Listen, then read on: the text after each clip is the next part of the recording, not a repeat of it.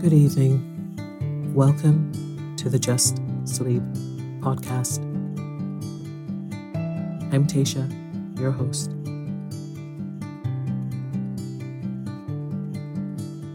Every week, I will read you an old story to help you relax, put the stressful day behind you, and drift off to sleep.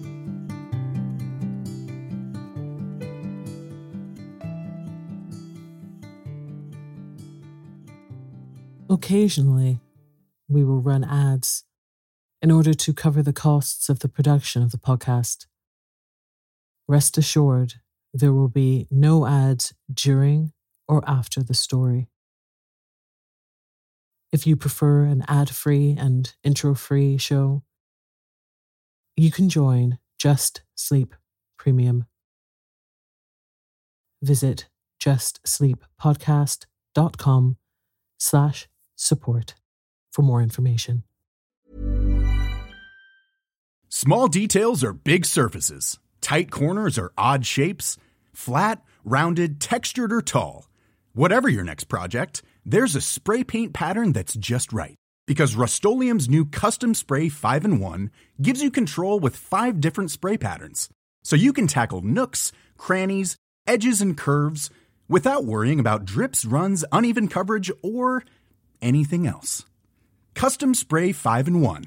Only from Rust Quality sleep is essential. That's why the Sleep Number Smart Bed is designed for your ever evolving sleep needs. Need a bed that's firmer or softer on either side? Helps you sleep at a comfortable temperature? Sleep Number Smart Beds let you individualize your comfort so you sleep better together. JD Power ranks Sleep Number number 1 in customer satisfaction with mattresses purchased in-store. And now save 40% on the Sleep Number limited edition Smart Bed for a limited time. For JD Power 2023 award information, visit jdpower.com/awards. Only at Sleep Number stores or sleepnumber.com. Burrow's furniture is built for the way you live.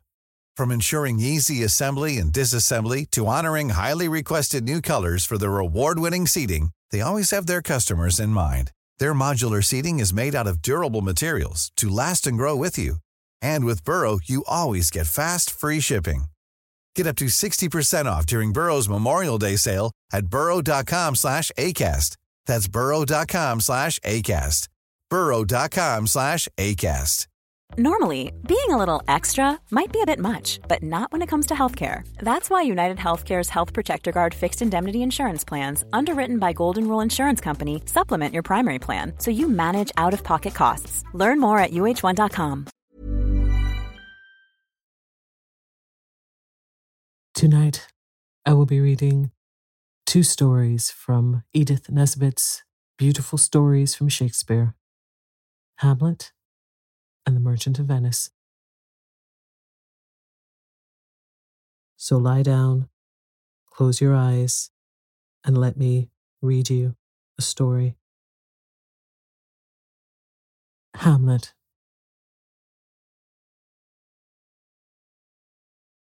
Hamlet was the only son of the King of Denmark. He loved his father and mother dearly, and was happy in the love of a sweet lady named Ophelia. Her father, Polonius, was the king's chamberlain. While Hamlet was away studying at Wittenberg, his father died. Young Hamlet hastened home in great grief to hear that a serpent had stung the king and that he was dead. The young prince loved his father so tenderly that you may judge what he felt when he found that the queen, before yet the king had been laid in the ground a month, had determined to marry again, and to marry the dead king's brother. Hamlet refused to put off mourning for the wedding. It is not only the black I wear on my body, he said, that proves my loss. I wear mourning in my heart for my dead father. His son, at least, remembers him, and grieves still. Then said Claudius, the king's brother, This grief is unreasonable. Of course, you must sorrow at the loss of your father, but. Ah, said Hamlet bitterly, I cannot in one little month forget those I love. With that, the queen and Claudius left him to make merry over their wedding, forgetting the poor, good king who had been so kind to them both. And Hamlet, left alone, began to wonder and to question as to what he ought to do. For he could not believe the story about the snake bite. It seemed to him all too plain that the wicked Claudius had killed the king so as to get the crown and marry the queen.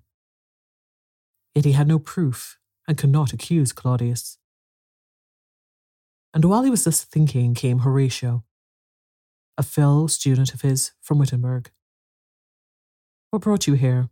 asked Hamlet when he had greeted his friend kindly. I came, my lord, to see your father's funeral. I think it was to see my mother's wedding, said Hamlet bitterly.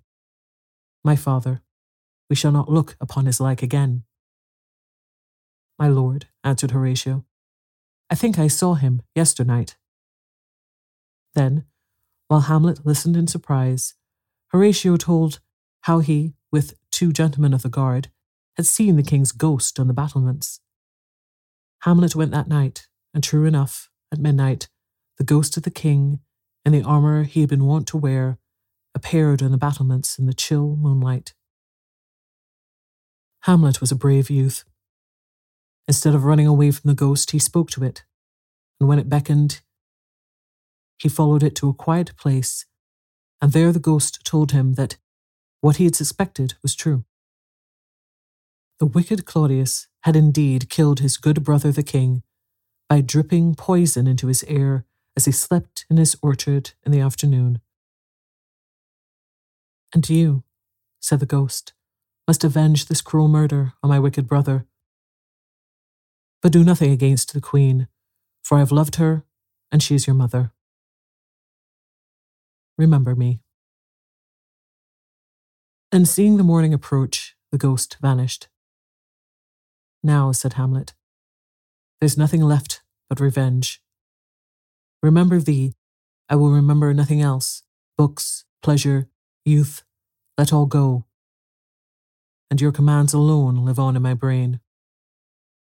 So when his friends came back, he made them swear to keep the secret of the ghost, and then went in from the battlements, now grey with mingled dawn and moonlight, to think how he might best avenge his murdered father. The shock of seeing and hearing his father's ghost made him feel almost mad, and for fear that his uncle might notice that he was not himself, he determined to hide his mad, longing for revenge, under pretended madness in other matters. And when he met Ophelia, who loved him, and to whom he had given gifts and letters and many loving words, he behaved so wildly to her that she could not but think him mad. For she loved him so that she could not believe he would be as cruel as this, unless he were quite mad. So she told her father and showed him a pretty letter from Hamlet. And in the letter was much folly, and this pretty verse Doubt that the stars are fire, doubt that the sun doth move, doubt truth to be a liar, but never doubt I love and from that time everyone believed that the cause of Hamlet's supposed madness was love. Poor Hamlet was very unhappy. He longed to obey his father's ghost, and yet he was too gentle and kindly to wish to kill another man, even his father's murderer. And sometimes he wondered whether, after all, the ghost spoke truly. Just at this time, some actors came to the court, and Hamlet ordered them to perform a certain play before the king and queen. Now, this play was the story of a man who'd been murdered in his garden by a near relation, who afterwards married the dead man's wife. You may imagine the feelings of the wicked king as he sat on his throne with the queen beside him and all his court around, and saw, acted on the stage, the very wickedness that he had done himself. And when, in the play, the wicked relation poured poison into the air of the sleeping man. The wicked Claudius suddenly rose and staggered from the room, the queen and others following. Then said Hamlet to his friends, Now I am sure the ghost spoke true. for if Claudius had not done this murder, he could not have been so distressed to see it in a play. Now the queen sent for Hamlet, by the king's desire, to scold him for his conduct during the play and for other matters, and Claudius, wishing to know exactly what happened, told old Polonius to hide himself behind the hangings in the queen's room. And as they talked, the queen got frightened at Hamlet's rough, strange words and cried for help, and Polonius behind the curtain cried out too. Hamlet, thinking it was the king who was hidden there, thrust with his sword at the hangings and killed, not the king, but poor old Polonius. So now Hamlet had offended his uncle and his mother, and by bad hap killed his true love's father. Oh, what a rash and bloody deed is this, cried the queen. And Hamlet answered bitterly, Almost as bad as to kill a king and marry his brother. Then Hamlet told the queen plainly all his thoughts and how he knew of the murder, and begged her, at least, to have no more friendship or kindness of the base Claudius, who had killed the good king. And as they spoke, the king's ghost again appeared before Hamlet, but the queen could not see it. So when the ghost had gone, they parted. When the queen told Claudius what had passed and how Polonius was dead, he said, This shows plainly that Hamlet is mad, and since he has killed the Chancellor, it is for his own safety that we must carry out our plan and send him away to England. So Hamlet was sent, under charge of two courtiers who served the king, and these bore letters to the English court requiring that Hamlet should be put to death. But Hamlet had the good sense to get at these letters, and put in others instead, with the names of the two courtiers who were so ready to betray him. Then, as the vessel went to England, Hamlet escaped on board a pirate ship, and the two wicked courtiers left him to his fate and went on to meet theirs. Hamlet hurried home, but in the meantime, a dreadful thing had happened. Poor, pretty Ophelia, having lost her lover and her father, lost her wits too, and went in sad madness about the court, with straws and weeds and flowers in her hair, singing strange scraps of songs, and talking poor, foolish, pretty talk with no heart of meaning to it. And one day, coming to a stream where willows grew, she tried to hang a flowery garland on a willow, and fell into the water with all her flowers, and so died. And Hamlet had loved her, though his plan of seeming madness had made him hide it. And when he came back, he found king and queen and the court weeping at the funeral of his dear love and lady. Ophelia's brother Laertes had also just come to court to ask justice for the death of his father, old Polonius, and now, wild with grief, he leaped into his sister's grave to clasp her in his arms once more. I loved her more than forty thousand brothers, cried Hamlet, and leapt into the grave after him, and they fought till they were parted. Afterwards, Hamlet begged Laertes to forgive him. I could not bear, he said, that any, even a brother, should seem to love her more than I. But the wicked Claudius would not let them be friends. He told Laertes how Hamlet had killed old Polonius, and between them they made a plot to slay Hamlet by treachery. Laertes challenged him to a fencing match, and all the court were present. Hamlet had the blunt foil always used in fencing, and Laertes had prepared for himself a sword, sharp and tipped with poison. And the wicked king had made ready a bowl of poisoned wine, which he meant to give poor Hamlet when he would grow warm with the swordplay and should call for drink. So Laertes and Hamlet fought, and Laertes, after some fencing, gave Hamlet a sharp sword thrust. Hamlet, angry at this treachery, for they had been fencing, not as men fight, but as they play, closed with Laertes in a struggle. Both dropped their swords, and when they picked them up again, Hamlet, without noticing it, had exchanged his own blunt sword for Laertes' sharp and poisoned one. And with one thrust of it, he pierced Laertes, who fell dead by his own treachery. At this moment, the queen cried out, The drink, the drink. Oh, my dear Hamlet, I am poisoned. She had drunk of the poisoned bowl the king had prepared for Hamlet, and the king saw the queen, whom, wicked as he was, he really loved, fall dead by his means. Then Ophelia being dead, and Polonius, and the queen, and Laertes, and the two courtiers who had been sent to England, Hamlet at last found courage to do the ghost's bidding and avenge his father's murder. Which, if he had braced up his heart to do long before, all these lives would have been spared, and none would have suffered but this wicked king, who well deserved to die.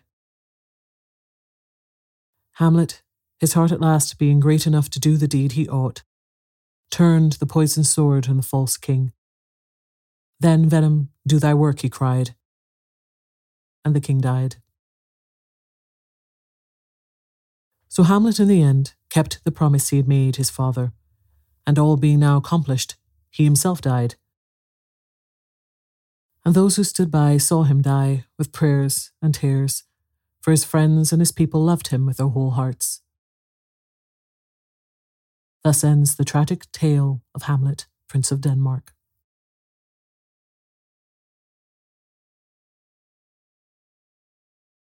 The Merchant of Venice. Antonio was a rich and prosperous merchant of Venice.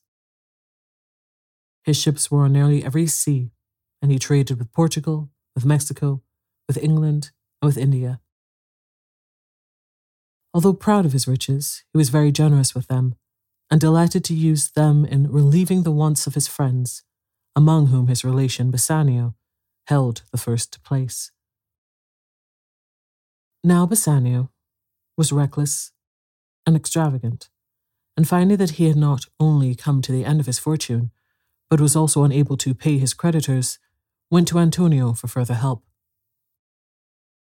To you, Antonio, he said, I owe the most in money and in love, and I have thought of a plan to pay everything I owe, if you will but help me. Say what I can do, and it shall be done, answered his friend. Then said Bassanio, In Belmont is a lady richly left, and from all quarters of the globe renowned suitors come to woo her, not only because she is rich, but because she is beautiful and good as well. She looked on me with such favour when last we met that I feel sure that I should win her away from all her rivals, had I but the means to go to Belmont, where she lives. All my fortunes, said Antonio, are at sea, and so I have no ready money. But luckily my credit is good in Venice, and I will borrow for you what you need. There was living in Venice at this time a rich moneylender named Shylock. Antonio despised and disliked this man very much and treated him with the greatest harshness and scorn. He would thrust him like a cur over his threshold and would even spit on him. Shylock submitted to all these indignities with a patient shrug but deep in his heart he cherished a desire for revenge on the rich, smug merchant. For Antonio both hurt his pride and injured his business. But for him, thought Shylock, I should be richer by half a million ducats. On the marketplace and wherever he can, he denounces the rate of interest I charge, and worse than that, he lends out money freely. So when Bassanio came to him to ask for a loan of 3,000 ducats to Antonio for three months, Shylock hid his hatred and turning to Antonio said, Harshly as you have treated me, I would be friends with you and have your love. So I will lend you the money and charge you no interest. But, just for fun, you shall sign a bond in which it will be agreed that if you do not repay me in three months' time, then I shall have the right to a pound of your flesh to be cut from what part of your body I choose. No, cried Bassanio to his friend, you shall run no such risk for me. Why, fear not, said Antonio. My ships will be home a month before the time. I will sign the bond. Thus Bassanio was furnished with the means to go to Belmont there to woo the lovely Portia. The very night he started, the moneylender's pretty daughter, Jessica, ran away from her father's house with her lover and she took with her from her father's hoards some bags of ducats and precious stones. Shylock's grief and anger were terrible to see. His love for her changed to hate. I would she were dead at my feet and the jewels in her ear, he cried. His only comfort now was in hearing of the serious losses which had befallen Antonio, some of whose ships were wrecked. Let him look to his bond, said Shylock. Let him look to his bond. Meanwhile, Bassanio had reached Belmont and had visited the fair Portia. He found, as he had told Antonio, that the rumour of her wealth and beauty had drawn to her suitors from far and near. But to all of them, Portia had but one reply. She would only accept that suitor who would pledge himself to abide by the terms of her father's will. These were conditions that frightened away many an ardent wooer. For he who would win Portia's heart and hand had to guess which of three boxes held her portrait. If he guessed right, then Portia would be his bride. If wrong, then he was bound by oath never to reveal which box he chose, never to marry, and to go away at once. The boxes were of gold, silver, and lead. The gold one bore this inscription Who chooseth me shall gain what many men desire. The silver one had this Who chooseth me shall get as much as he deserves while on the lead one were these words Who chooseth me must give and hazard all he hath. The Prince of Morocco was among the first to submit to this test. He chose the gold box, for he said neither base lead nor silver could contain her picture. So he chose the gold box and found inside the likeness of what many men desire death. After him came the haughty Prince of Aragon, and saying, Let me have what I deserve. Surely I deserve the lady. He chose the silver one, and found inside a fool's head. Did I deserve no more than a fool's head? he cried. At last came Bassanio, and Portia would have delayed him from making his choice from very fear of his choosing wrong. For she loved him dearly, even as he loved her. But, said Bassanio, let me choose at once, for as I am, I live upon the rack. Then Portia bade her servants to bring music and play while her gallant lover made his choice. And Bassanio took the oath and walked up to the boxes, the musicians playing softly the while. Mere outward show, he said, is to be despised. The world is still deceived with ornament, and so no gaudy gold or shining silver for me. I choose the lead box, Joy be the consequence. And opening it, he found fair Portia's portrait inside, and he turned to her and asked if it were true that she was his. Yes, said Portia, I am yours, and this house is yours, and with them I give you this ring, from which you must never part. And Bassanio, saying that he could hardly speak for joy, found words to swear that he would never part with the ring while he lived. Then suddenly, all his happiness was dashed with sorrow. For messengers came from Venice to tell him that Antonio was ruined, and that Shylock demanded from the Duke the fulfillment of the bond, under which he was entitled to a pound of the merchant's flesh. Portia was as grieved as Bassanio to hear of the danger which threatened his friend. First, she said, take me to church and make me your wife, and then go to Venice at once to help your friend you shall take with you money enough to pay his debt twenty times over. But when her newly made husband had gone, Portia went after him, and arrived in Venice disguised as a lawyer. And with an introduction from a celebrated lawyer, Bellario, whom the Duke of Venice had called in to decide the legal questions raised by Shylock's claim to a pound of Antonio's flesh. When the court met, Bassanio offered Shylock twice the money borrowed if he would withdraw his claim. But the moneylender's only answer was if every ducat in 6,000 ducats were in six parts, and every part a ducat, I would not draw them. I would have my bond. It was then that Portia arrived in her disguise, and not even her own husband knew her. The Duke gave her welcome an account of the great Bellario's introduction and left the settlement of the case to her. Then, in noble words, she bade Shylock have mercy, but he was deaf to her entreaties. I will have the pound of flesh, was his reply. What have you to say? asked Portia of the merchant. But little, he answered. I am armed and well prepared. The court awards you a pound of Antonio's flesh, said Portia to the moneylender. Most righteous judge, cried Shylock, a sentence. Come, prepare. Tarry a little. This bond gives you no right to Antonio's blood, only to his flesh. If then you spill a drop of his blood, all your property will be forfeited to the state. Such is the law. And Shylock in his fear said, Then I will take Bassanio's offer. No, said Portia sternly. You shall have nothing but your bond.